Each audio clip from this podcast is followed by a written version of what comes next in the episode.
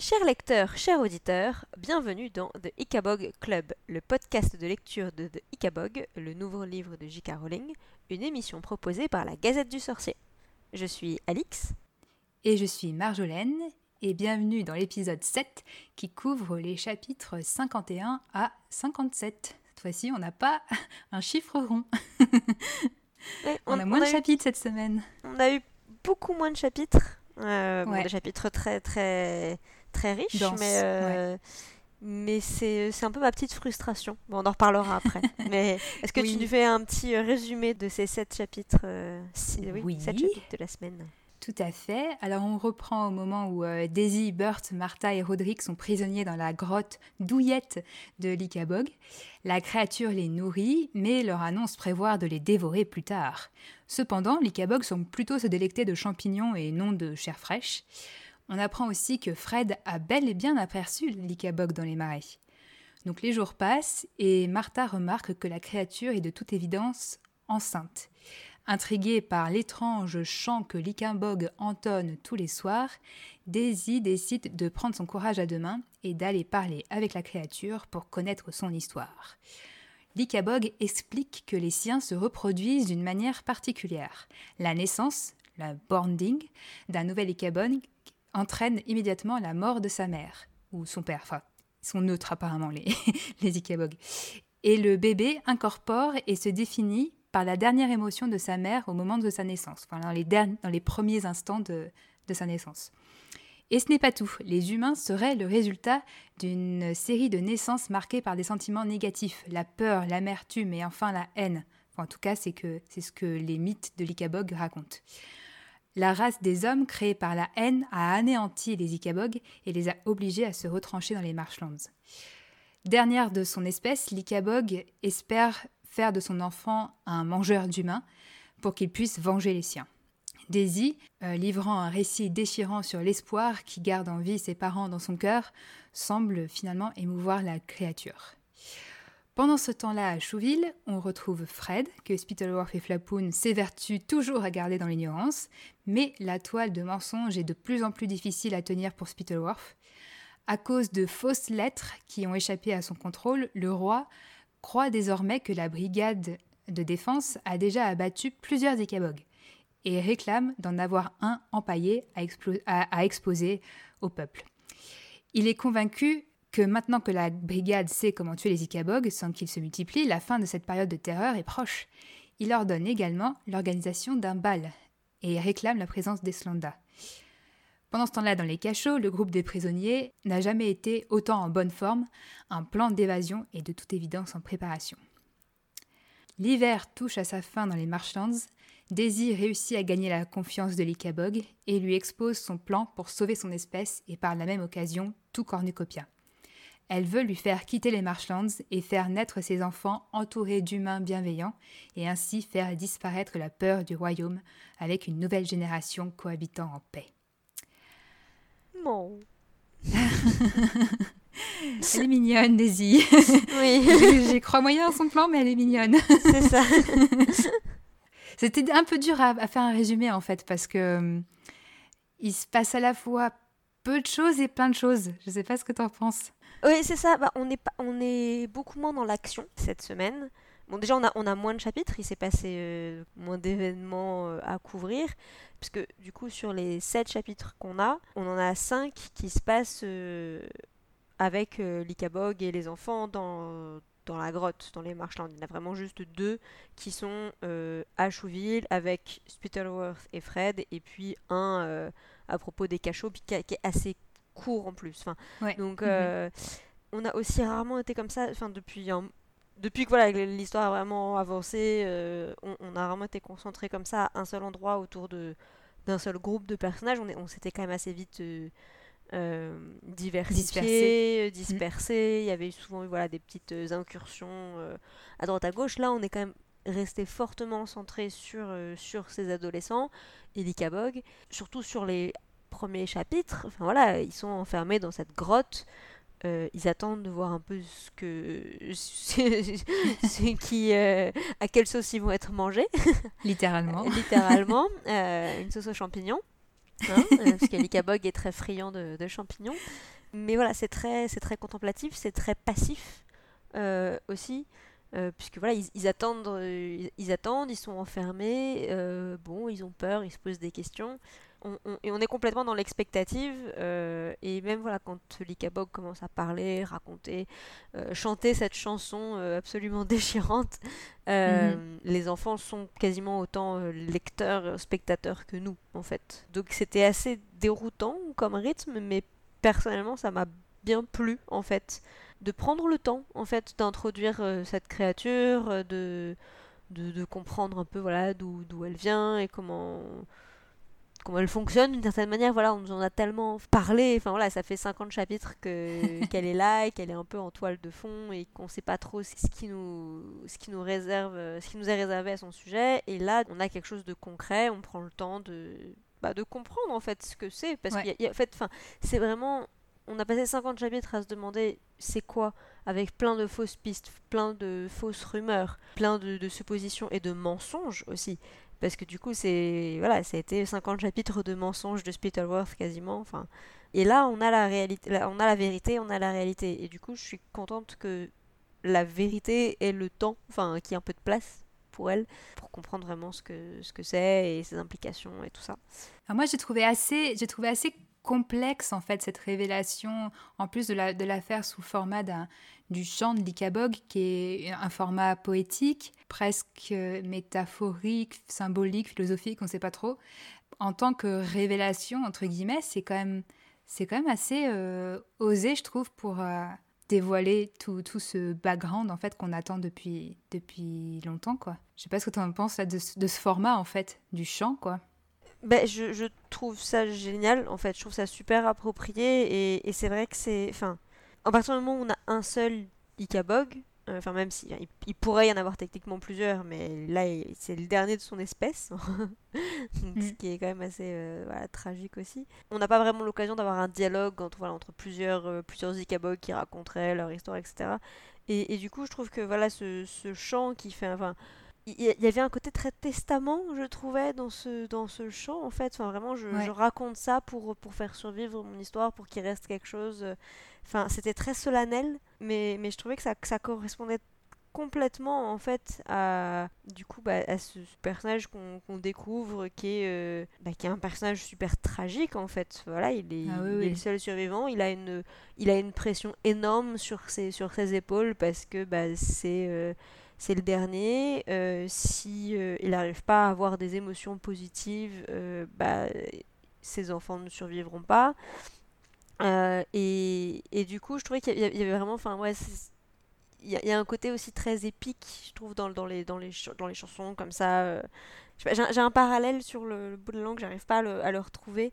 Mais ouais, c'est ça, il y, a vraiment ce, ce côté, souvenez-vous de moi aussi. Euh, il, témoigne auprès des enfants de la seule manière qu'il sait témoigner, parce qu'on peut supposer aussi que cette chanson. Alors, on, en reparlera après, mais la question de la transmission chez les Ikabog m'intéresse beaucoup, du coup, parce que comment, comment il a. Euh, d'où elle vient cette chanson euh, combien de temps, enfin du coup, enfin depuis combien de temps lui il vit? Parce que on sait que euh, va mourir quand il donnera naissance à ses, enfants, mais ça fait combien de temps qu'il est là? Et au bout de combien de temps un Ikabog donne naissance à des enfants? Et est-ce qu'il a cohabité avec d'autres Ikabog à un moment auquel il n'était pas apparenté pour transmettre tout ça?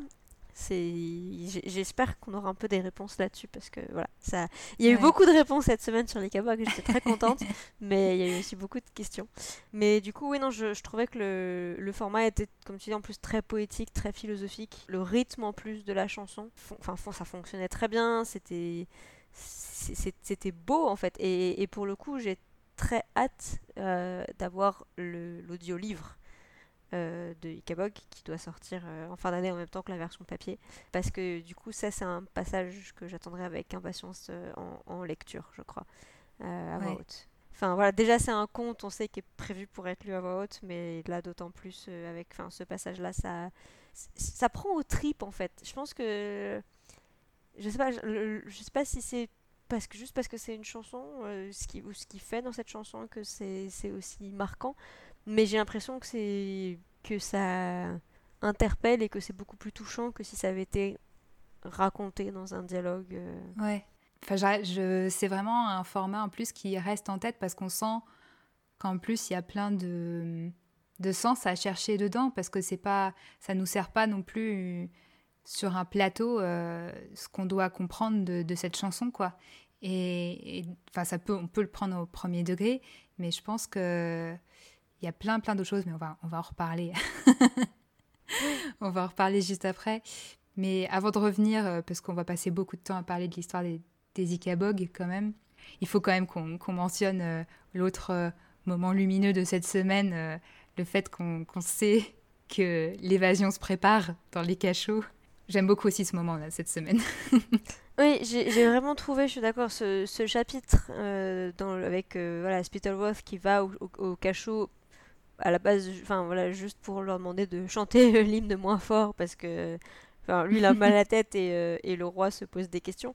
Et, et on voit vraiment le, le, joyeux bazar qui a été organisé, euh, avec vraiment euh, Mrs. Beamish qui mène tout le monde à la baguette, qui du coup arrive à, enfin à perdre complè complètement le, le valet euh, pour parce que du coup bah, comme ils sont tous enfermés elle doit lui dire bah tiens donne-lui une, une, une, louche et puis lui il doit me passer ceci et puis lui il doit me couper des carottes et puis enfin c'est pas des carottes qui fait que de la pâtisserie mais euh, carotte cake peut-être.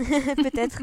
Euh, mais mais voilà et c'est vraiment un gros fouillis mais c'est très joyeux et c'est et c'est aussi porteur d'espoir je trouve cette scène. Ouais. On a eu beaucoup de scènes mine de rien dans les cachots euh, tout au long de, de l'histoire et voilà, au début bah, c'était vraiment enfin ils, ils, sont arrivés et puis ça a été la la déchéance quoi ils ont ils, ils ont perdu l'espoir ils ont ils se sont affaiblis euh, ils sont devenus fous pour Dovetail et là on sent qu'ils sont sur une vraiment une pente ascendante et ouais et, et c'est ouais ça donne la niaque ouais Ouais, puis l'autre truc qui donne la niaque, c'est de voir euh, Fred de retour, quand même. Oui.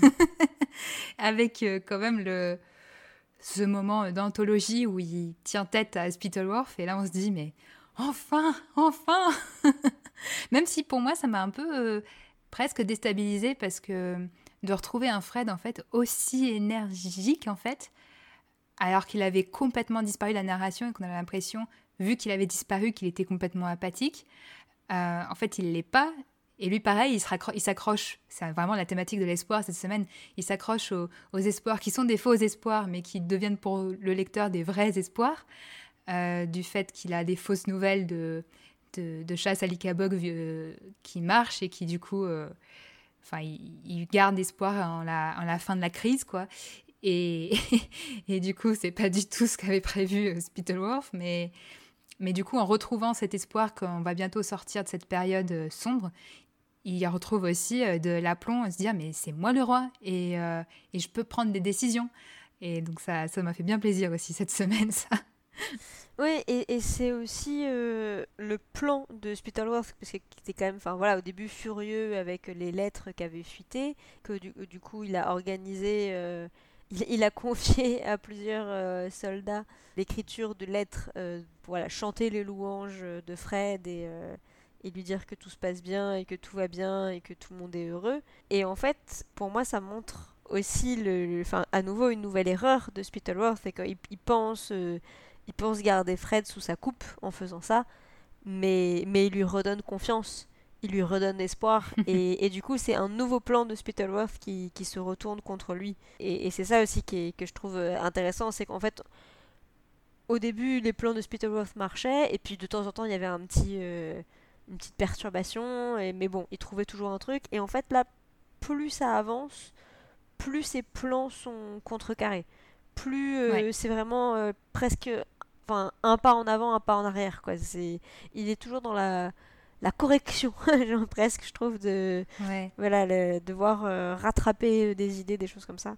Bah, il le dit, il le dit clairement lui-même. Enfin, c'est l'enchaînement des, des, mensonges qui, euh, enfin, à partir du moment où on commence à mentir, et ça c'est la petite leçon pour euh, le jeune lecteur, à partir mm. du moment où on commence à s'enfoncer dans le mensonge, on peut plus s'en sortir et ça finit forcément mal parce que c'est impossible de tenir un mensonge sur la longueur parce que ça oblige à toujours rajouter une couche, rajouter une couche, rajouter une couche. Et vraiment, c'est le, c'est tout ce que racontent euh, bah, les, les 50 chapitres. Hein. C'est, c'est vraiment le, comment, comment quand on commence à mentir, au bout d'un moment, on, est dépassé parce que c'est impossible de maîtriser tous les détails qui risquent de fissurer la, le récit fictif quoi qu'on essaye de maintenir à bout de bras.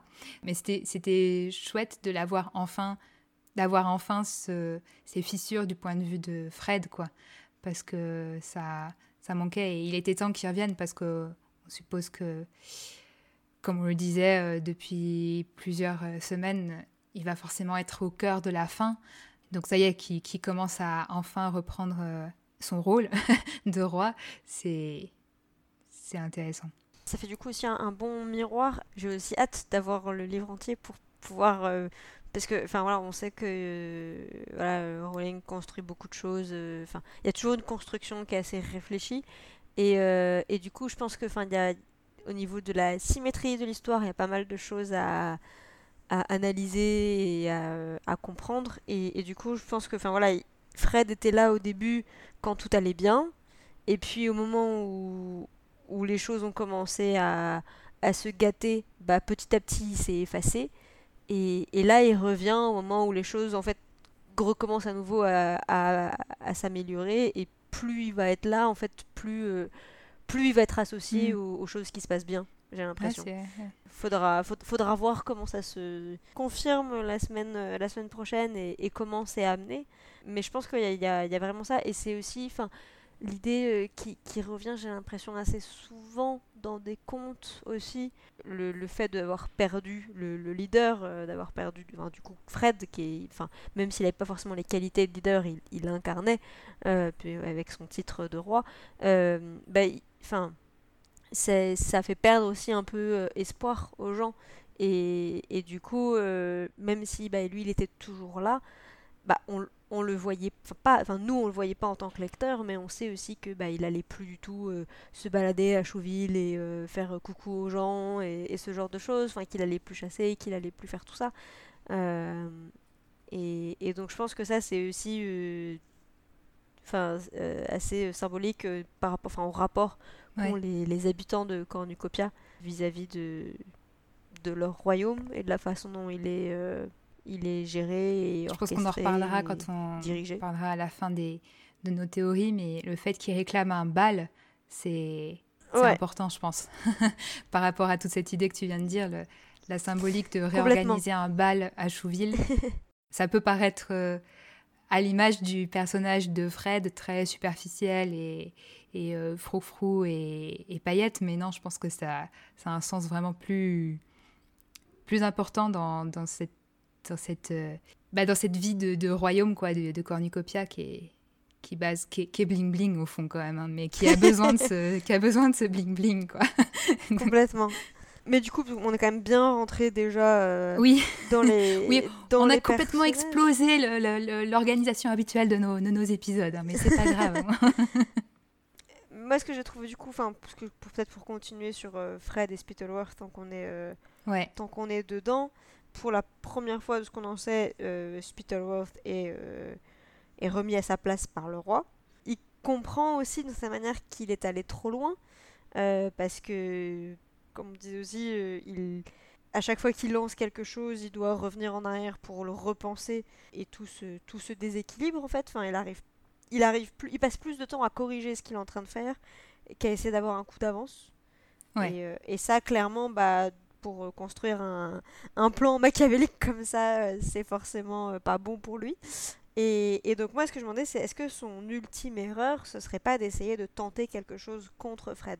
Est-ce qu'il essayera pas de, je sais pas, de l'enfermer, de, de le blesser, de le...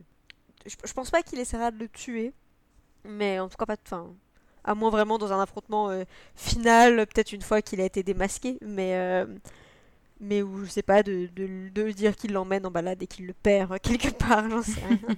Mais hum, c'était ton idée dès les premiers épisodes hein, j'aimerais pas dire mais oui mais oui.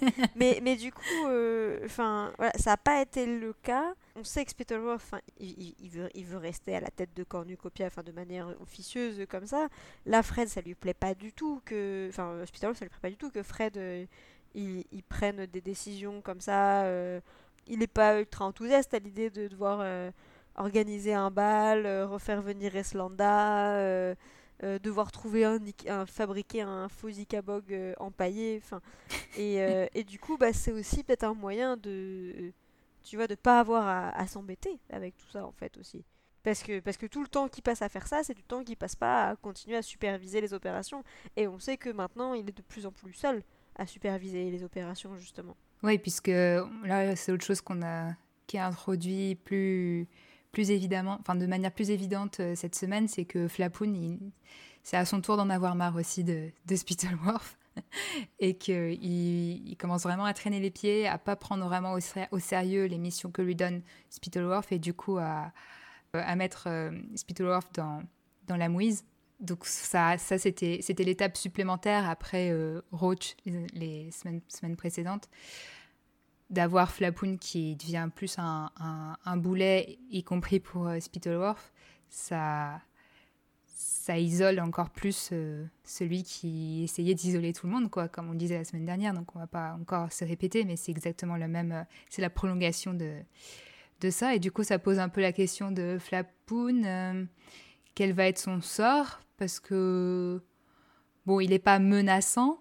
Donc, on pense, je vois pas Spittleworth euh, s'en débarrasser comme il serait débarrassé de, Roach. Mais par contre, euh, comme on, pareil, comme on le dit depuis plusieurs semaines, on pourrait peut-être bien le voir soit changer de camp ou en tout cas certainement pas se sacrifier pour sauver la mise de Spittleworth si jamais, si jamais Spittleworth se trouve dos au mur Flapoun, c'est pas lui qui va qui va lui sauver la mise. Quitte peut-être même à vu que maintenant il n'y a plus d'autres euh, témoins, ça je viens d'y penser, que Flapoun se couvre en accusant Spittleworth de l'assassinat enfin, du meurtre accidentel de de Bimish. Je sais pas. Bon, on verra. Ça, on est, est déjà dans les théories par rapport à ça, mais Flapoun, c'est clairement encore un point faible du côté de Spittleworth. C'est clair. Ouais, et, un autre point faible aussi que je trouve intéressant, c'est le valet euh, là, euh, Bon, on peut pas vraiment dire qu'il était acquis à la cause complètement, euh, parce que dès le départ, il faisait plus un peu office euh, d'espion par-ci par-là, mais il avait quand même fait pas mal de choses pour, euh, pour Spittleworth, et c'était, enfin, pour le coup, enfin pour moi, c'était clairement dès le début le personnage qui va là où le vent, qui, qui là, là, où ses intérêts le portent et et, qui n'hésite pas à changer de camp euh, s'il sent que ça commence à puer un peu d'un côté ou de l'autre. Mais, mais du coup, là, euh, enfin voilà, quand euh, Spittleworth descend dans les, dans les cachots et voit le, voilà, toute l'effervescence et qui demande à Kankebe euh, est-ce que euh, tu es sûr que tu fais attention à qui tu donnes euh, des louches et des couteaux et des machins et des ceci et des cela? Et euh, Kankebe qui dit oui oui bien sûr tout à fait je fais très attention alors que il est complètement paumé que ça va tellement vite et, et c'est enfin c'est clairement volontaire de Mrs. Bimish qui avait essayé de le paumer pour qu'il se souvienne plus à qui il a donné des couteaux, des machins, des ceci, des cela. alors, je me posais la question à quel point c'était volontaire ou pas, mais on sait que qu'il y a aussi euh, Dan Dovetail qui a toujours. Alors, je j'étais assez surprise. Il a toujours ses outils euh, de, de, menuisier, euh, alors qu'a priori, il fabrique plus de pieds d'Ikabog. C'est assez étrange qu'il les ait qu'il les ait toujours avec lui. Peut-être qu'il en fabrique toujours. Hein. Ça, c'est pas c'est pas très clair hein, qu'il soit. Mm qu'il soit encore au travail ou pas. Mais ouais, moi je m'attendais un peu à ce qu'il ait encore ses, outils, mais donc j'ai pas été surprise, mais ouais, ouais. Bah, ça, ça me m'étonne pas que ça ait été utilisé, par enfin qu'il euh, subtilise par exemple euh, un, outil pour, euh, pour pouvoir s'en servir ensuite pour, pour s'échapper ou comme une arme ou quoi que ce soit. mais mais du coup, voilà, a priori, les pieds d'Ikabog, qui sont fabriqués depuis longtemps, il n'y a plus vraiment de raison d'en refaire. Euh, donc voilà, mais bon. Et, donc là, on, a, euh, enfin voilà, clairement, Kankebe qui dit qu'il euh, il s'est retrouvé avec le, burin, je crois que c'est de, Dovetail, qui au lieu de, il a, filé un burin au lieu de filer une louche ou un truc comme ça. Enfin, donc c'est, voilà, c'est un peu, c'est un peu un joyeux bazar, comme on disait, et, et ça, clairement, le fait que bah, il ose pas dire la vérité à Spittleworth parce qu'il a peur de sa colère parce que aussi Spittleworth il a montré que quand il était en colère avec les gens, bah, en général, ou il les tuait, ou il les mettait au cachot. et lui, il a envie de sauver, euh, un peu de sauver ses fesses, et donc euh, il lui dit rien. Mais du coup, bah, Roth, il perd un allié, il perd un, informateur, il perd un espion, et du coup, bah, comme on dit, il s'isole en fait de plus en plus. alors qu'au début, c'était lui qui, qui isolait les autres. C'est à nouveau tout qui se, qui se renverse. ouais. je pense qu'on a déjà parlé assez longuement de ces, ces deux chapitres, parce que finalement, c'est que deux chapitres sur, euh, sur tout ce qu'on a. Je veux juste finir sur euh, le fait que j'avais raison, que Goodfellow, une fois qu'il serait bien nourri, qu'il reprendrait la muscu, puisque c'est bien précisé qu'il est euh, plus fit que jamais. Donc j'ai bien apprécié ce petite, cette petite mention. en tout cas, ça nous annonce qu'ils sont tous en, bonne forme, donc euh, on a hâte de les voir euh, à l'action euh, la semaine prochaine. Oui, il y a juste Mr. Dovetail, du coup, on ne sait pas exactement enfin à quel point il a vraiment retrouvé tous ses esprits. Bah, on a l'impression que si, quand même, parce que il a l'air d'être dans la dans l'affaire avec ces histoires de, de, passer des outils à la place des, des, des instruments de cuisine. Donc, il a l'air quand même d'être au, au fait de tout ce qui se passe et, certainement euh, il fait partie de ceux qui sont en train de déloger des, des pierres dans le mur euh, pour, euh, pour pouvoir s'échapper. Mhm. C'est vrai. Ouais, je, pense qu'il est, c'est bon, il est, il est remis sur pied et, il a la tête bien en, bien en place maintenant. bien joué, Mrs. Bimish. bon, on va retourner sur Likabog quand même parce que. Retournons sur Likabog. Bon, on a quand même déjà parlé de certaines choses, mais il faut qu'on rentre plus en, en, détail dans toutes ces, dans toute cette histoire parce que quand même, euh, déjà, on peut s'auto-féliciter chacune. Euh, euh, déjà, Alix, avais, tu réclamais qu'on apprenne tout, on a tout, enfin beaucoup de choses en tout cas. Et j'avais proposé que l'Ikabog était une créature ancienne avant les humains et qui avait eu qui avait quelque chose vraiment par rapport à l'arrivée des humains peut-être aussi. Et, et ça, j'avais raison. Donc, euh, Par contre, euh, il y a toujours le mystère des, moutons. Hein. Ouais. J'ai bien aimé qu'il précise quand même que le nid douillet dans lequel il installe euh, les ados, il, est fait en laine de mouton. Mais on ne sait pas où ils sont, les moutons. c'est ça, c'est sous-entendu que du coup, le... c'est de la laine qu'ils ramassent, enfin qu'ils trouvent dans les marais. Mais, mais qu'ils ne les mangent pas. effectivement, il souligne souvent qu'il n'y a pas d'os. Donc dans la grotte de l'Ikabog. Alors juste petite précision, l'ikabog est neutre, il n'est ni féminin ni masculin. Malheureusement, en français, euh, on pourrait utiliser des, prénoms, euh, des, désignatifs inclusifs, mais comme c'est une créature, je ne sais pas si on peut se permettre. Pour moi, on pourrait dire Yel, ça poserait pas de problème, mais... Et en tout cas, c'est sûr, c'est une créature euh, neutre, et elle, euh, parce qu'on a un petit échange entre euh, Daisy et, et, la créature, du coup, où il sait pas si elle, si, elle doit le désigner comme mère ou père, et lui, il dit, bah non, j'ai mon propre terme, en fait. je... je suis liqueur. voilà, donc c'est intéressant. ouais.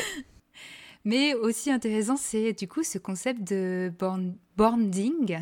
Donc, euh, je ne sais pas comment on peut le traduire. J'ai cherché. Alors, a priori, euh. Enfin, du coup, ça pourrait venir du vieil anglais. Euh, une vieille façon de dire born, tout simplement, donc naître.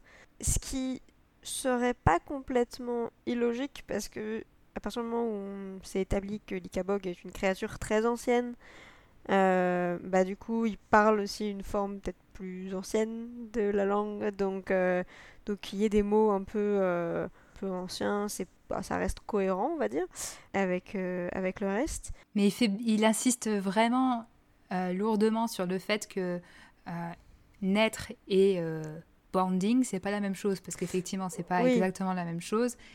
Ils ont, ils ont une manière de naître propre à leur espèce, donc, euh, il insiste vraiment sur le fait que c'est pas le même mot et que ça, ça c'est pas du tout la même chose, même si au final c'est la même chose, c'est des naissances. Mais, euh, mais il insiste. Du coup, je, je... Après, pour moi, ça c'est pas euh, effectivement, c'est pas le même mot, mais de la même manière qu'on pourrait dire, bah oui, avant on disait comme ça et maintenant on dit comme ça, mais c'est, enfin, parce que du coup, le, c'est attaché, c'est en fait c'est rattaché à un concept différent. Mais du coup, pour moi, le mot pourrait être le même sous une forme plus ancienne, tout en étant rattaché à un, concept très similaire. Euh, et que du coup, bah, si toi, toute ta vie et toute ton espèce a toujours dit born, il n'y a pas de raison que tu dises born. Enfin, en tout cas, ça, me paraît pas complètement improbable. Mais c'est sûr que pour la traduction, je me demande euh, comment on va. Euh, comment on va formuler ça Je me suis posé la question quand on a vu le mot la première fois en début de semaine si le D de Bond était enfin une manière de combiner avec l'idée de die, de dead, donc la mort, pour symboliser mhm. le fait que bah, il naissent et enfin le Likabog meurt au moment où ses enfants naissent. Mais c'est tellement, enfin, c'est juste une lettre et donc c'est un peu petit et un peu, enfin, pas grand chose quoi. Mais bon, au-delà de, de, ce mot, il y a un concept du coup euh, dont on a qu'on a déjà présenté, mais de ces parents qui sont condamnés à mourir quelques instants après la naissance de leurs enfants, et du coup c'est quelques instants de la naissance qui définissent profondément la nature des, des enfants. Et euh, c'est un concept qui m'a un peu perturbée là cette semaine. Je me suis dit, mais euh, je ne sais pas quoi en faire. Je sens qu'il y a un sens plus profond. Et je sais que du coup, là, de ce que tu disais tout à l'heure, il y a cette idée de transmission qui est, qui est intéressante, mais j'avoue que j'ai encore du mal à me faire vraiment un avis quoi, sur, euh, sur ce, ce concept. Qu'est-ce que ça veut dire de la transmission? Qu'est-ce que ça veut dire de la responsabilité des parents?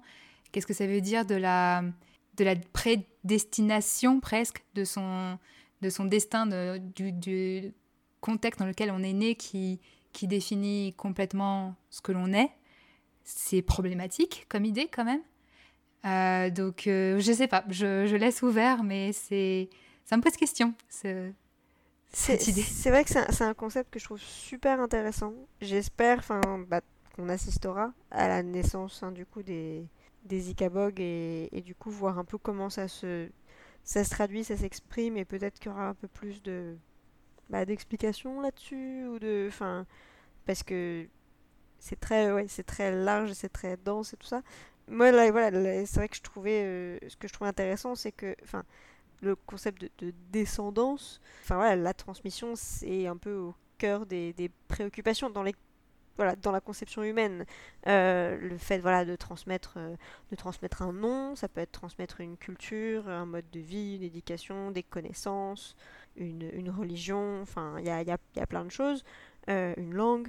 Le truc c'est que, pour dire c'est complètement différent chez les animaux, mais l'ikabog est pas vraiment, enfin est-ce que c'est vraiment un animal, enfin comme on pourrait l'entendre dans la mesure où il y a, enfin il est doué de parole, il y a, c'est une créature très ancienne, euh, a priori quand même très intelligente aussi. Euh, donc je sais pas si on pourrait vraiment euh, parler de la transmission d'un Ikabog comme on parle de la transmission d'un mouton assez petit. Mais, mais du coup, bah oui, si les Ikabog meurent au moment de la naissance de leurs enfants, ça veut dire que bah, ils peuvent pas les éduquer. Et ça veut dire qu'il n'y a pas de transmission culturelle. Donc je me dis, voilà, cette, cette chanson, oui. c'est un élément culturel. C'est c'est mhm. quelque chose, enfin c'est une forme d'art, euh, c'est quelque chose de culturel, c'est quelque chose qu'on peut que tu peux pas transmettre si tu meurs au moment où tes enfants naissent. Et, euh, et donc du coup, je me demandais vraiment voilà comment tout ça était était transmis, même, même comment tu, tu expliquais en fait aux, aux autres Ikabog, enfin est-ce qu'ils naissent avec la conscience que c'est comme ça, enfin que va être leur vie, euh, s'il y a personne pour leur dire? Ouais, mais du coup, c'est là où je pense c'est. Là, on est dans, dans, de la, dans de la fantaisie et c'est des. Je pense, j'ai pas d'exemple précis en tête, mais avoir déjà vu ce type d'image où en fait euh, il y a une transmission magique en fait, en plus d'autant plus avec ce, ce, fait que le, les parents meurent très tôt et que ces quelques instants sont très très très importants les quelques instants qu'ils partagent à la naissance sont très très importants. Et c'est comme un peu comme s'il y avait une, une, transmission euh, magique. En fait, au moment où, le, parent meurt, toute sa mémoire est, est transmise à, à, son, à son enfant en, en, même temps. quoi. Je pense qu'il y a quelque mhm. chose comme ça. quoi. Euh, je pense que c'est quelque chose, euh, je sais pas, ça me fait penser par exemple à. Je me demande si c'est pas dans Avatar qui a un peu ce truc-là. Au partir du moment où ils se connectent euh, à cette espèce de réseau, tu vois, ils, ils reçoivent toute la, culture de leur, euh, de leur peuple. ouais, j'ai vu, j'ai déjà vu ce genre de choses dans la fantasy, ça serait, ça serait un peu cette idée-là, j'imagine. Mm-hmm. Je pense pas qu'on est qu'on puisse euh, rationaliser euh, ce, moment de transmission, à part, que, à part le fait de le, l'essentialiser sur ces quelques instants, quoi. Mais c'est sûr qu'il y a une transmission parce qu'il y a toute cette idée aussi, il précise qu'il y a ces peintures dans la grotte, qui, on ne sait pas si elles ont toutes été faites par cette Ikabog en particulier, ou, euh, ou si c'est bah voilà, une grotte où, où c'est propres parents ont peint aussi, ou du coup il y a la mémoire de la guerre avec les, les humains, enfin il y a, y a, cette transmission par l'image, par, le, par les chants, c'est quelque chose euh, qui forcément s'est transmise quoi.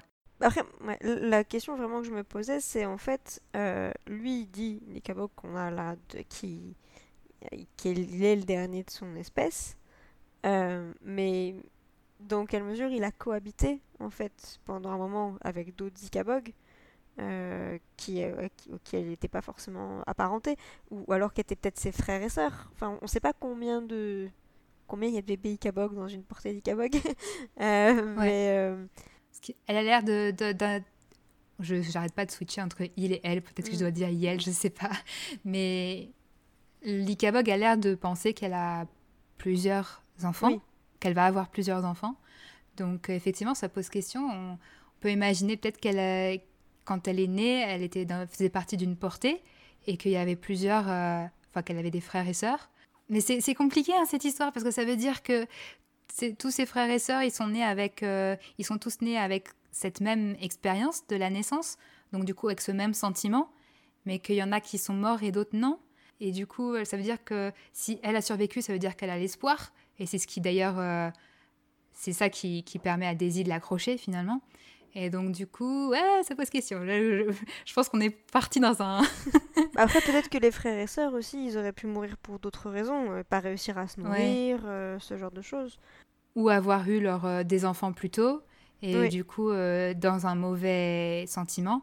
Et donc, du coup, de ne pas avoir survécu, que les enfants n'ont pas survécu à ces naissances-là, c'est possible aussi. C'est possible.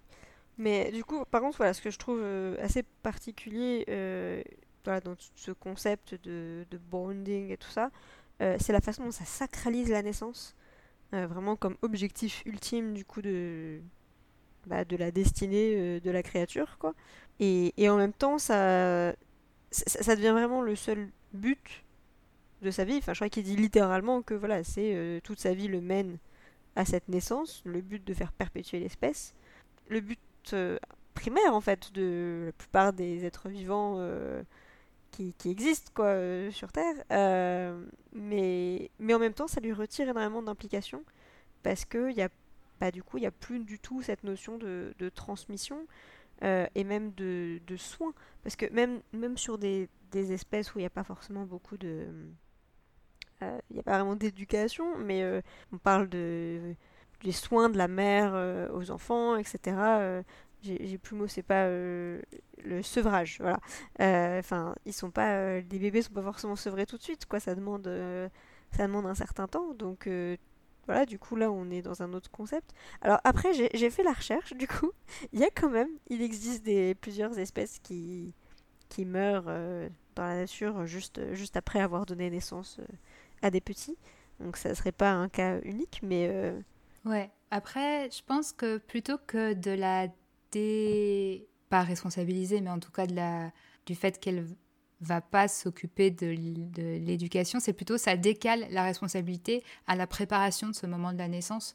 Parce que toute cette transmission, elle sait que tout ce qu'elle va transmettre, ça va être dans ces instants. Et donc du coup, c'est pour ça qu'on la voit préparer euh, ce moment, anticiper, euh, faire des choix sur ce que euh, sur vraiment comment va se passer ce moment-là. Et, du coup, ça décale avant, en fait, euh, avant la naissance, euh, toute cette responsabilité du, du parent, en fait. C'est particulier, mais je pense que ça, n'annule pas totalement ce, cette idée, quoi. Et moi, il y avait un autre truc que je me demandais aussi quand même par rapport... Enfin, il y a deux choses. Bon, le premier truc, c'est un peu anecdotique, mais comment se reproduisent les Ikabogs du coup? Parce que là, c'est quand même un peu sous-entendu que il n'y a pas de, il a pas de reproduction euh, sexuée. On, on, est vraiment, enfin, Enfin, moi, du coup, je, je, le comprends comme une parthénogenèse. Quoi. C'est vraiment l'Ikabog qui se reproduit tout seul. Il n'a pas besoin de partenaire. Là, euh, l'Ikabog dit il est le dernier. Bon, on ne sait pas depuis combien de temps. Euh, on ne sait pas non plus combien de temps du coup dure la gestation d'un Ikabog. donc, euh, donc voilà. Et, euh, et l'autre question, je trouve que ça soulevait cette idée de d'émotion qui a un impact décisif sur toute la personnalité de des, petits Zikaboggles, donc qui sont les bébés des Zikabog, euh, c'est en fait dans quelle mesure justement un, un qui aurait une émotion très négative, mais enfin pas forcément une émotion de la, la, tristesse, mais quelque chose de voilà de la, la, la colère, comme ça, ça pourrait aussi être à l'origine de plein de variantes différentes en fait de la légende euh, de l'Ikabog. Parce que du coup là, enfin, on sait que il peut exister des Ikabog très différents qu'il y a des Ikabogs mhm. qui ont, enfin, au point de donner naissance à une nouvelle espèce, puisque les humains sont des descendants de l'Ikabog. Et donc, du coup, enfin, voilà, quand je repensais au premier chapitre qui parlait, voilà, qui disait qu'il y avait des, des apparences très différentes, ou qu'il y en a qui étaient très, voilà, qui étaient agressifs, qui mangeaient, tout ça. Euh, mais peut-être qu'il y, y, a aussi, enfin, du coup, des certaines familles d'Ikabog euh, qui, euh, qui ont évolué aussi physiquement de manière différente ce qui serait possible, puisque si on a pu évoluer jusqu'à un physique euh, humanoïde, euh, c'est qu'on peut évoluer dans d'autres directions aussi. Donc ça pourrait pour moi expliquer euh, ce, cet aspect-là, en tout cas de la légende. Et, et peut-être que dans le lot, il y en a aussi qui, bah, qui mangeaient des moutons ou qui mangeaient des humains. En fait, c'est pas parce que celui qu'on a là devant nous, qui est né avec une émotion très particulière et que voilà, qui a fait qu'il est lui, euh, que d'autres Ikabogs en fait sont pas euh, nés d'émotions très différentes et euh, qui ont survécu jusqu'à un certain stade et du coup bah, ils ont pu en fait créer la terreur aussi et ouais. voilà. C'est intéressant j'ai pas forcément parce que pareil alors là on peut passer du coup à cette légende ikabogienne de la, création des humains est-ce que ça implique alors c'est vrai que moi le premier coup là quand j'ai lu du coup ce, ce chant je me suis dit, waouh, ok, ça nous crée une, euh, dans ce monde-là une origine aux humains euh, très particulière et euh, très négative, quoi. Du coup, je me suis dit, mince, du coup, dans cette histoire, ça veut dire que les humains, c'est une espèce maudite et, fondamentalement malfaisante, quoi. Et du coup, je me suis dit, non, mais c'est pas possible. C'est pas, non, ça peut pas être, ça colle pas. Et après, je me suis dit, et ça marche pas, ça, marche pas, cette, ce, du point de vue humain et du point de vue des humains de cet univers-là, ce mythe d'origine, il est, il est très fort, mais à mon avis, c'est une création des Ikabog. Comme de la même manière que les humains se sont, se imaginés des histoires sur l'Ikabog, les Ikabog se sont imaginés des histoires sur les humains parce que les deux peuples se sont affrontés, quoi. Et euh, donc voilà, ça c'est ma, c'est mon interprétation, mais c'est pas du tout clair dans le texte. Hein. Mais euh, j'ai l'impression, du coup, que cette idée de la création des humains comme un enchaînement de, de, sentiments négatifs. Euh, je ne sais plus par quoi ça commence, je crois que ça commence par la... C'est la peur, il me semble. La peur, il y a la, il y a l'amertume et la haine. sur la haine et c'est la haine qui produit les, les, humains quoi. Mais pourquoi pourquoi du coup euh, la, la, la, haine produit une espèce qui va après se reproduire d'une manière différente? C'est ça c'est pas c'est pas logique. Quoi. c'est un mythe, c'est vraiment. Euh, c'est un mythe, c'est ça. Donc, euh, donc voilà, du coup, j'ai trouvé ça intéressant euh, que qu'on ait ce mythe de la création des humains qui est vraiment fondamentalement basé sur la représentation du monde des Ikabog, qui nous est présenté dans ce champ-là. Et en fait, du coup, dans cette représentation mythologique de cet affrontement humain-Ikabog, les Ikabog se considèrent comme étant les créateurs de leur ennemi mortel, en fait, par la corruption progressive euh, de leur espèce, à cause des mauvais sentiments qui affectent leur naissance.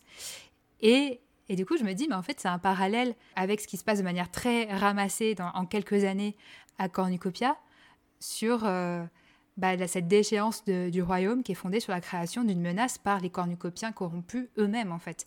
C'est des, des humains corrompus du royaume qui créent l'enchaînement, donc avec Spittleworth en tête, évidemment, c'est lui la tête, mais qui crée cet enchaînement de, de déchéance, de, destruction de leur propre euh, monde, quoi. Comme les, les imaginent qu'ils ont créé eux-mêmes l'arme qui les, qui les a relégués dans les marais et qui les, et qui les a quasiment anéantis, quoi.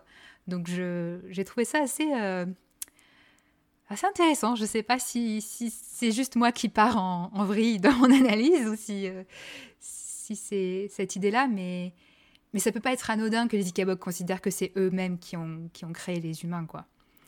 Donc euh, voilà, je laisse la porte ouverte. Je sais pas si, ça va aller plus loin que ça, ou si ça va être juste euh, voilà, un mythe posé au milieu de l'histoire qui va nous permettre de réfléchir euh, après coup et qui va pas forcément être plus exploré que ça.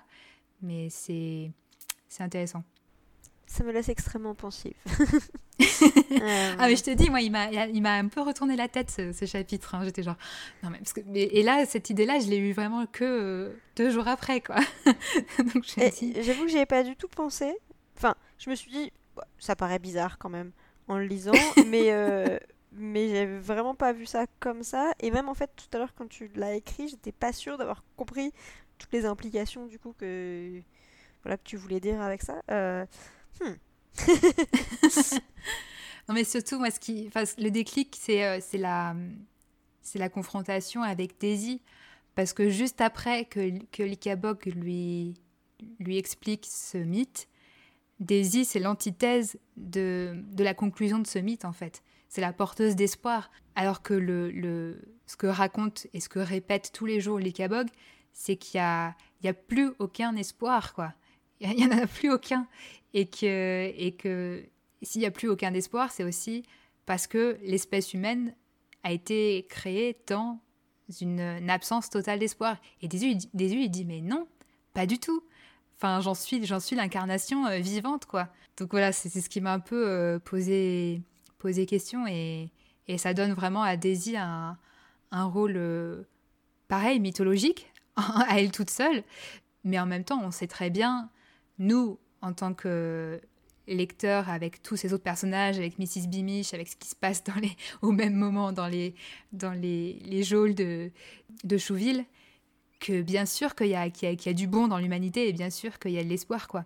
Donc, euh, voilà, ça, c'est pour sortir un peu l'Ikabok de sa dépression.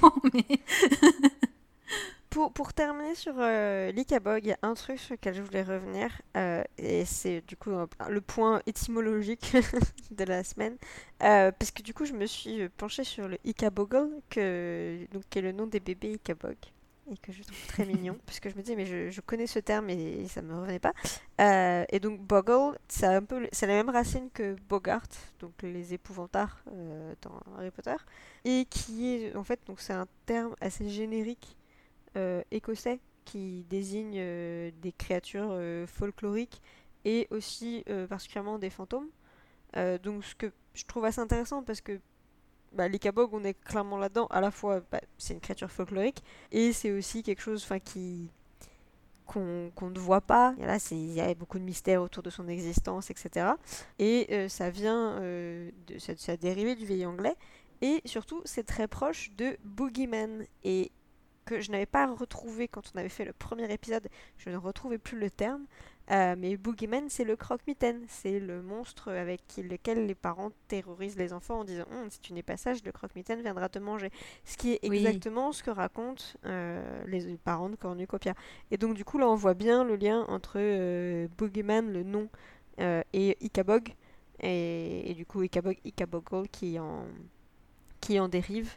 Euh, mhm. Donc voilà, donc on avait, je crois qu'on n'avait pas pu du coup en parler, je ne retrouvais plus le terme pour le premier épisode, mais du coup voilà, ça sera dit.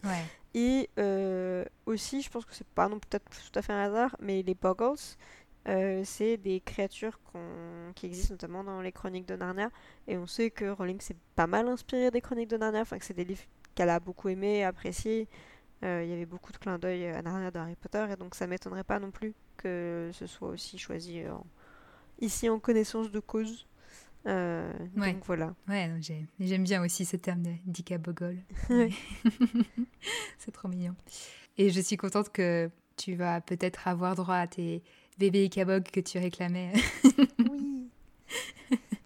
je, je sais pas, c'est euh, quand j'entends Ikabogo, je, je, visualise mais très très bien le, le, le bébé avec de la, tu sais, mais vraiment qui, qui, pleure avec de la morve, je sais pas pourquoi. Je trouve que, parce que, mais parce que ça ressemble, enfin, Boogie, c'est des crottes de nez, quoi, c'est ça, ça sonne, euh, enfin, Boogie plus que Boogie, mais, enfin voilà, donc si, je trouve qu'on est bien, on est bien, on a bien l'image. ok, du tout, tu trouves ça mignon, très bien. Très bien. bon, en tout cas, pour avoir des, des bébés euh, Ikabogol, il faut que le plan de Daisy marche, et c'est un peu notre... Notre point euh, d'interrogation, littéralement. Euh, oui.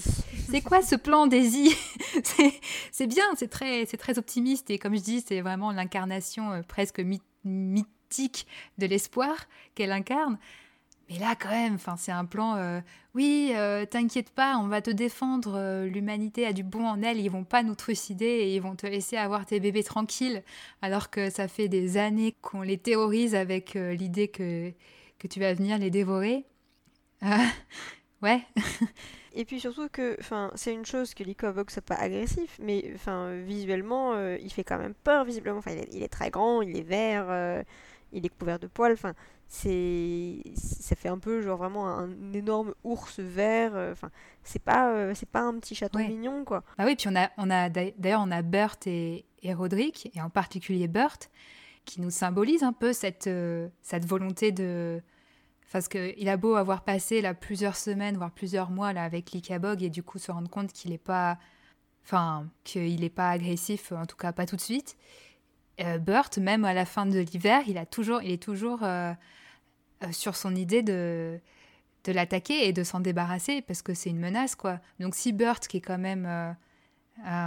certes, il a cette idée de vengeance de son père, mais bon, il représente quand même pas le, le plus, euh, le plus bête de, du cornucopien. Euh, si lui continue à avoir peur de l'Ikabog après avoir compris qu'il mangeait que des champignons, euh, qu'est-ce que ça va être du reste des, de ses compatriotes, quoi Donc.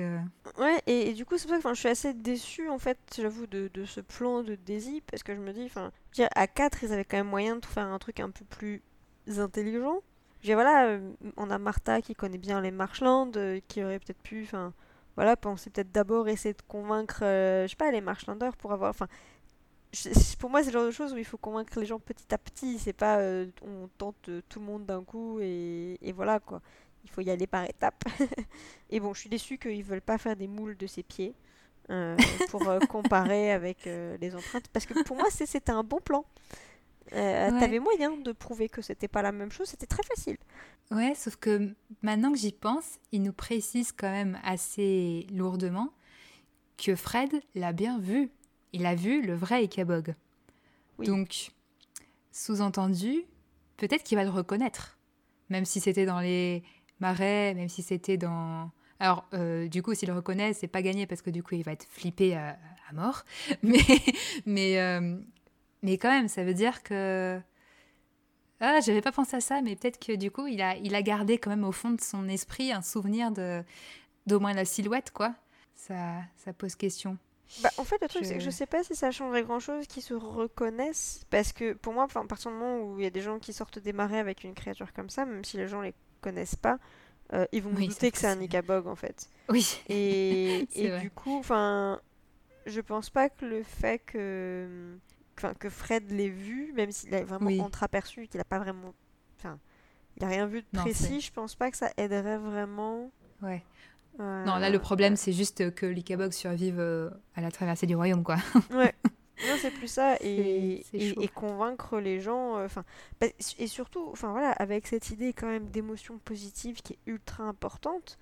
Euh, enfin, je veux dire, le temps que les gens ils soient convaincus que non mais regardez, c'est quelqu'un de gentil. Enfin, euh, les gens, ils auront déjà sorti des pics et des pioches, des torches et, euh, tout ce qu'on veut mhm. pour, euh, pour aller lui taper dessus et, essayer de le tuer. Et je veux dire, enfin, même si l'Ikabog, bah, il est grand et fort et, et qu'il peut sans doute enfin, courir et fuir les humains et si on il voit qu'il est un peu agressif, bah, ça, ça génère en lui des émotions négatives. Enfin, ça génère de la peur, ça génère de la, justement sans doute de la colère aussi, de la tristesse, du stress et voilà l'angoisse et tout ça. Et donc, bah, je vois pas comment ça peut bien finir en fait ce plan-là.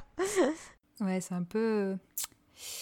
On va voir. Mais s'il marche aussi bien que, que ce que Daisy a prévu, voilà, ça sera un peu une facilité euh, pour accélérer la fin de l'histoire, parce qu'on rappelle quand même qu'il ne nous reste plus qu'une semaine, donc euh, il va falloir bien que ce plan marche, parce que sinon, euh, ou alors ça va mal finir cette histoire, on ne sait pas, hein, mais ça m'étonnerait quand même, ça serait triste. Ça m'étonnerait. Je, ne pense pas qu'on aurait une fin 100% négative. Enfin, voilà, une fin on pourrait avoir une fin, une fin douce amère avec les Ikaboks qui, qui survivent pas et quand même euh, le royaume qui, qui honore leur mémoire euh, en se rendant compte après coup euh, que ah bah mince on a fait peut-être une bêtise mais ça avec, vraiment très avec Daisy, Bert et Martha et Roderick qui, qui chantent la chanson de l'Ikabog et qui l'apprennent à tous les ah. enfants. ok, non, c'est trop triste. non, on veut des bébés Ikabog qui survivent. Euh, pour finir rapidement sur les personnages, personnellement, je suis un petit peu déçue de la mise en retrait assez forte de Burt, Martha et Roderick. Euh, là, c'est vraiment Daisy qui est, euh, qui est leader en fait cette semaine dans ce groupe d'adolescents. Et, même si je suis très contente de voir Daisy prendre, prendre les devants, j'aurais bien aimé que les autres aient un, un rôle un peu plus prépondérant. Et surtout Martha, euh, on est dans un, voilà, un coin qu'elle connaît, c'est les Marshlands, c'est la région euh, dans laquelle elle a grandi. J'aurais bien aimé qu'elle puisse un peu justement voilà, prendre les devants et, et, et, voilà, euh, devenir un peu plus importante, peut-être un peu décisionnaire aussi dans le groupe. Parce que voilà, elle, a des connaissances que les autres n'ont pas. et donc voilà, là c'est juste, ça un petit peu dommage et peut-être que c'est là aussi qu'il manque un chapitre en fait pour parler des enfants, enfin des ados. Ouais. Euh, et, leur donner un peu plus de place pour euh, évoluer et voir euh, comment ils réagissent par rapport à cette évolution, parce que finalement on passe assez vite de bah, ils sont dans la grotte, ils se demandent à quelle sauce ils vont être mangés, et finalement Likabog les emmène chasser, enfin cueillir des champignons avec lui. ouais, même si on voit du coup les doutes dans cette scène-là, c'est alors la seule scène où on voit Burt, Martha et Roderick vraiment interagir et même du coup indépendamment de Daisy qui est avec l'Ikabog. Et c'est ce seul moment-là qui permet de les développer un peu, où on voit que Bert est toujours coincé dans son, dans son idée euh, que l'Ikabog ait tué son père et qu'il faut qu'il euh, qu'il venge son père. Donc il est coincé vraiment dans cette idée-là, Bert, et du coup dans cette envie de violence, mine de rien. Mm. Et, euh, et, puis alors, on a quand même un petit pas supplémentaire dans dans la, relation euh, Martha-Roderick, n'est-ce pas? Où euh, cette fois-ci, Martha se défend. Euh, c'est Martha qui remet Roderick à, sa place, puisqu'il commence à, émettre des doutes quant au plan qu'est en train de montrer, monter Daisy. Et, et Martha le, lui rappelle, le rappelle tout de suite à l'ordre. On lui dit Non, non, tu, tu la connais pas, Daisy. c'est elle n'est pas comme ça et il faut, il faut que tu aies confiance en elle, quoi. Et c'est hors de question que tu la que tu que tu n'aies pas confiance en, en, son bon fond, quoi. Et, euh, et voilà. Et du coup, c'était c'était intéressant du coup de rajouter cette petite développement de Roderick qu'on avait deviné la, semaine dernière, mais où il reparle de son de son éducation et de la manière dont ça influence son rapport avec les autres et du fait que maintenant euh, tout ce qu'il veut, c'est vraiment euh, garder ses trois amis et qu que ses trois amis aient une bonne opinion de lui. Donc, euh, que Martha le, remette à sa place, ça lui cloue tout de suite le, bec, quoi. donc, j'ai. C'était une toute petite scène, c'est un peu frustrant parce qu'on aimerait en avoir plus, mais rien que cette petite scène était, était quand même intéressante, quoi. Non, ça, ça, ça permet vraiment de, voilà, de leur, avancer leur arc narratif, quoi. C'est important de qu'ils restent pas complètement en retrait avec Daisy, quoi. Ouais. Bon, je pense qu'on a, on a quand même parlé de beaucoup de choses, donc on peut peut-être passer à nos, à nos théories. Allons-y.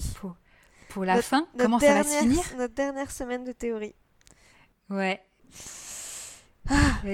J'avoue que ça fait un peu peur de se dire qu'il n'y a plus qu'une seule semaine parce que ça veut dire que ça va vraiment être obligé de, se, de tout se résoudre très vite, à mm. moins qu'on ait cinq chapitres par jour. J'ai peur que ça soit un peu précipité. Mais du coup, j'ai prévu une, une fin on ne peut plus précipiter, que je vous propose là. Ce serait vraiment la, la version de la fin, euh, un chapitre par jour, quoi.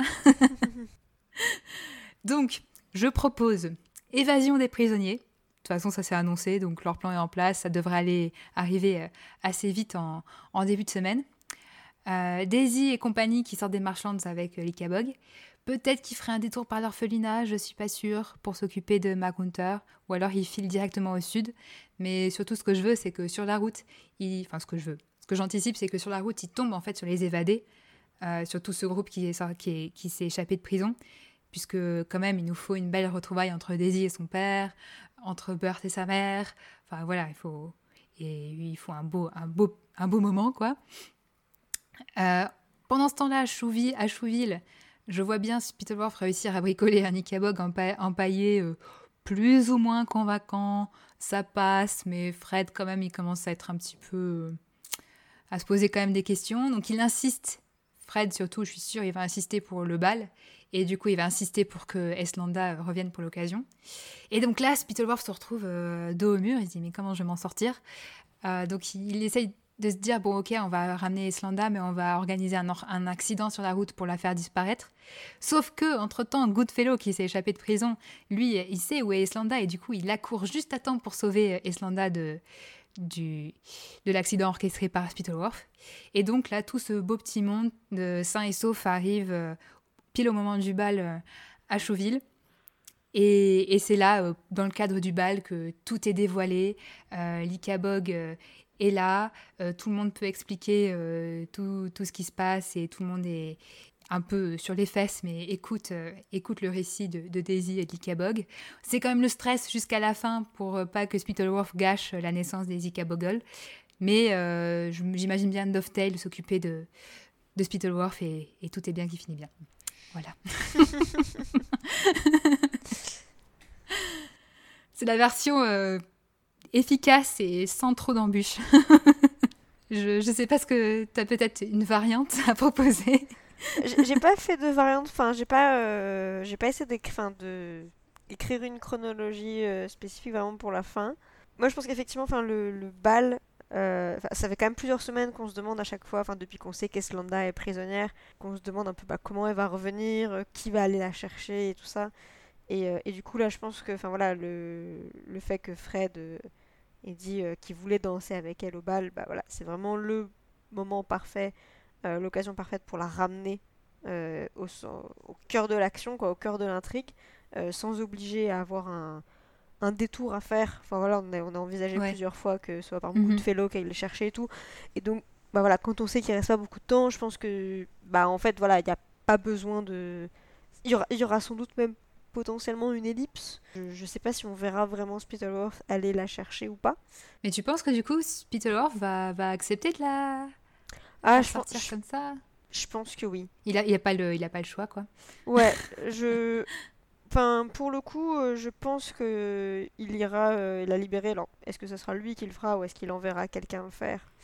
C'est une question. Mais peut-être qu'il enverra quelqu'un le faire et que cette personne, euh, genre sur la route, enfin, il va il va lui donner des indices qui, sur euh, Islanda, elle va comprendre des trucs euh, qui se sont passés, ou, euh, ou au contraire, Islanda va être plus maligne et va réussir à, s'échapper, enfin, à partir toute seule, et donc du coup, elle va pouvoir s'introduire au palais ni vu ni connu et récupérer les prisonniers. Enfin, je sais pas.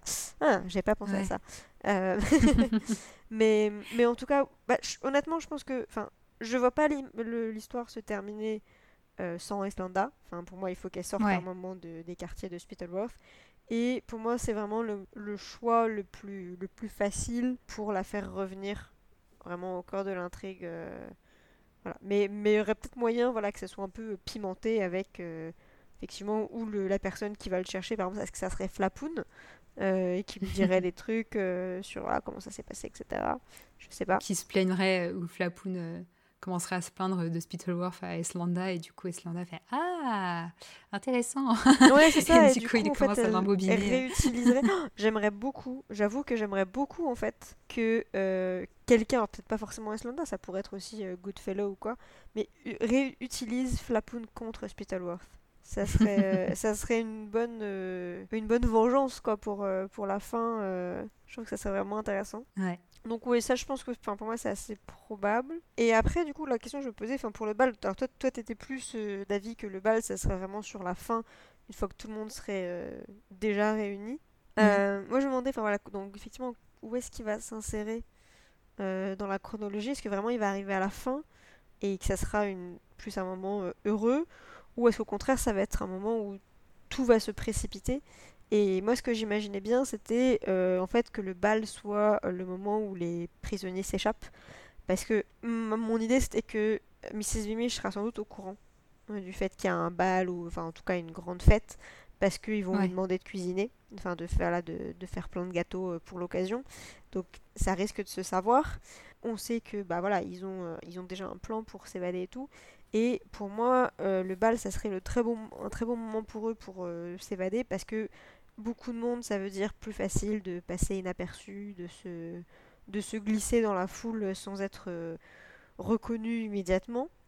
Euh, ça veut aussi dire que Fred sera plus accessible que s'il était retranché dans ses appartements. Parce qu'on sait que Mrs. Beamish, elle voulait aller le voir et puis elle s'est fait coincer à cause de ça. Euh, il était dans sa chambre et puis Flapoon et Spitalworth étaient sur le chemin. Là, on sera plus du tout dans cette dynamique-là. Euh, il sera sans doute dans les grandes salles de réception avec tout le monde. Il voudra danser avec Lady Eslanda. Euh, donc, euh, donc voilà, donc là il sera visible de tous et donc ça sera sans doute beaucoup plus facile d'aller d'aller le chercher, d'aller lui parler et, donc potentiellement de lui raconter tout ça. moi j'imagine bien du coup Eslanda et Goodfellow se, se retrouver à l'occasion du bal, se retrouver dans la foule et se tomber dans les bras l'un de l'autre. Voilà. Oh. Euh, euh, donc ça c'est la petite théorie pour le bal. Je me demande du coup, est-ce que euh, va se trahir en fait pendant le bal? Est-ce que ça serait euh, justement parce que les prisonniers sortiront? Ou est-ce que est-ce que ça sera avec Lady Eslanda Enfin, je suppose que Spitalov la menacera si, enfin, si elle est pas, si elle s'est pas échappée ou quoi. Il la menacera, mais si tu dis quoi que ce soit Goodfellow sera exécuté ou quelque chose comme ça, mais puis bon, elle, elle trouvera quand même un moyen de faire savoir au roi ce qui se passe euh, et de retrouver Goodfellow. Donc voilà, ça c'est mes petites théories sur euh, Chouville. et après, alors, enfin, j'avoue que je me, je me rends pas trop compte voilà, au niveau chronologique comment ça va se passer avec, euh, avec l'Ikabog. Et, enfin, j'ai l'impression que lui-même il sait pas vraiment combien de temps ça va prendre de donner naissance à ces petits Ikabogols. Mais comme tu disais, je pense que on repassera à Jéroboam euh, à l'orphelinat de Magrunter. Euh, on avait d'ailleurs parlé la semaine dernière des jumeaux Hopkins euh, qu'on verrait sans doute. Et, voilà, je pense qu'effectivement, enfin, on verra. J'aurais sur mon idée qu'on verra l'orphelinat détruit, enfin, et, et, tout ce système qui prendra fin avant la fin de l'histoire. Ça, c'est une certitude que j'ai. et donc, moi, je me demandais si est-ce que euh, les, voilà, les quatre ados, là, ils n'arriveraient pas, avec l'aide de l'ICABOG, à aller euh, ouvrir euh, l'orphelinat et libérer les enfants. Et est-ce que l'ICABOG, bah, il donnerait pas naissance à ces petits bébés ICABOGles au milieu de tous ces enfants nouvellement libérés? Et que ce serait pas un peu symbolique voilà, d'avoir d'avoir cette naissance au milieu d'enfants? Euh, et, et, du coup, ça serait des émotions aussi super positives. Parce qu'en fait, l'émotion, ça serait voilà, l'espoir et la liberté. Et voilà, et tous les, tout le champ des possibles euh, qui va avec. Et l'impression d'être euh, d'être une famille, de, je sais pas, de se retrouver. Oh, ce serait trop beau. donc, donc voilà, j'avoue que je, je, serais assez curieuse de ça. Et en fait, je trouverais ça assez, assez intéressant en fait que le Likabog adulte n'aille jamais jusqu'à Chouville. Que, en fait, que et, tout ça, ils aient jamais en fait vraiment la, cette preuve, cette rencontre avec cet Ikabog. J'arriverai pas vraiment à expliquer pourquoi, mais je sais pas, je trouverais que ça, ça, ça, fonctionnerait bien. Après, du coup, les petits, enfin, on sait pas trop dans quelle mesure, euh, enfin, déjà, ça fait quelle taille un bébé Ikabog Et dans quelle mesure aussi ils sont vulnérables? Parce que, bah, plus ils sont petits, est-ce qu'ils vont être plus facilement, enfin, tentés d'être assassinés par euh, et tout? Donc voilà. Et euh, pour faire quand même suite sur, par rapport aux théories de la semaine dernière, euh, moi j'ai toujours une question sur l'épée. Cette bah fameuse épée euh, qu'on n'a toujours pas revue. Euh, et alors il y a un truc aussi, euh, petit indice un peu qui a été glissé et je pense qu'il n'était pas anodin euh, quand Roderick parlait justement de sa famille et de ce que son père lui avait transmis, etc.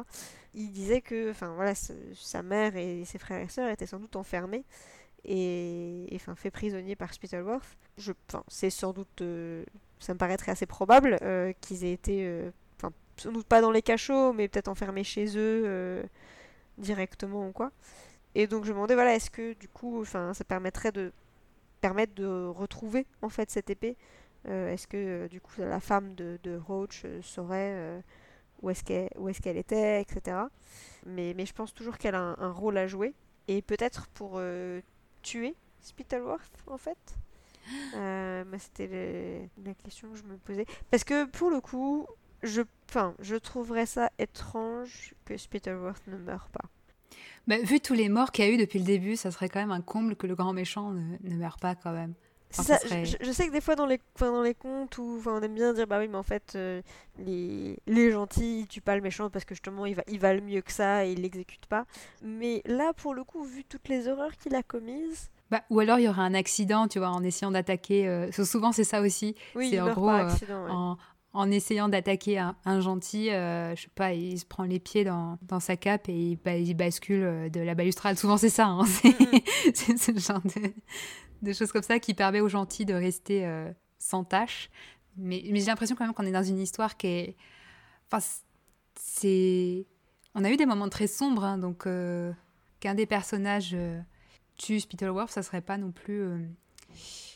absurde et contraire à la morale, je pense, de, de l'histoire. Mais je vois pas, euh, par exemple, autant j'aurais bien aimé voir Burt euh, être confronté à Roach, etc.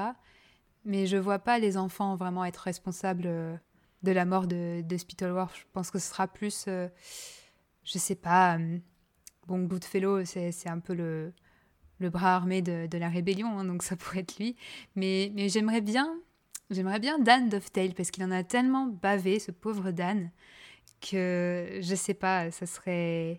J'aimerais bien. Puis comme ça a été un peu l'outil de Spittleworth euh, pour, par rapport à la, au mensonge de l'Ekabog, j'aimerais bien un truc un peu symbolique avec. Euh, avec ces, outils de ces outils de charpentier ou alors effectivement l'épée mais euh, mais ouais. ouais pour, moi c'est vrai qu'il y a plusieurs candidats enfin mine de rien Roderick même si je comprends effectivement les, les réticences pour les ados mais bah, pour le coup, enfin lui, son père, il a vraiment été exécuté euh, par Spittleworth, quoi. Donc, euh, donc j'imaginerais bien une vengeance à ce niveau-là euh, de, de la part de Roderick. Est-ce que ça pourrait être Fred aussi, finalement?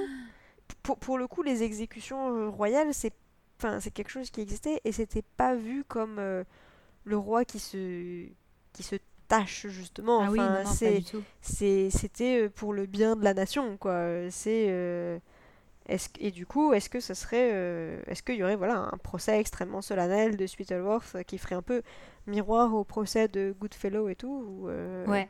Ah ouais, ce serait pas mal. Spittleworth serait jugé et, tué. Euh, ça, pour moi, c'est aussi une possibilité. Et alors dans les derniers trucs aussi que j'ai vus, puisque donc il y a tous ces enfants qui font des dessins et qui partagent leurs dessins sur les réseaux sociaux. Euh, et il y a quelqu'un qui a fait un dessin du soldat Prod, euh, qui était le soldat ah. qui avait emmené. Euh, Celui dont je me souvenais plus le nom la semaine dernière. C'est ça, Daisy chez Mag Et il semblerait que Prod revienne, en tout cas à un moment ou un autre avant la fin de l'histoire, et qu'on va savoir ce qui lui est arrivé. C'est ce qui a été sous-entendu sur Twitter. Et donc, est-ce que, est que lui aussi, peut-être, il, il, pourrait tuer est-ce qu'il est est tuerait Spittleworth Est-ce qu'il se...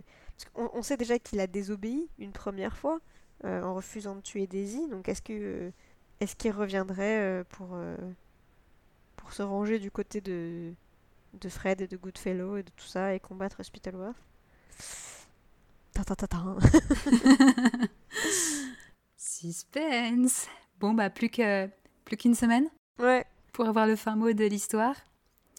Et encore une fois, N'hésitez pas, c'est votre dernière, dernière chance là pour nous, pour vous, nous donner euh, toutes euh, vos, vos, théories sur la fin.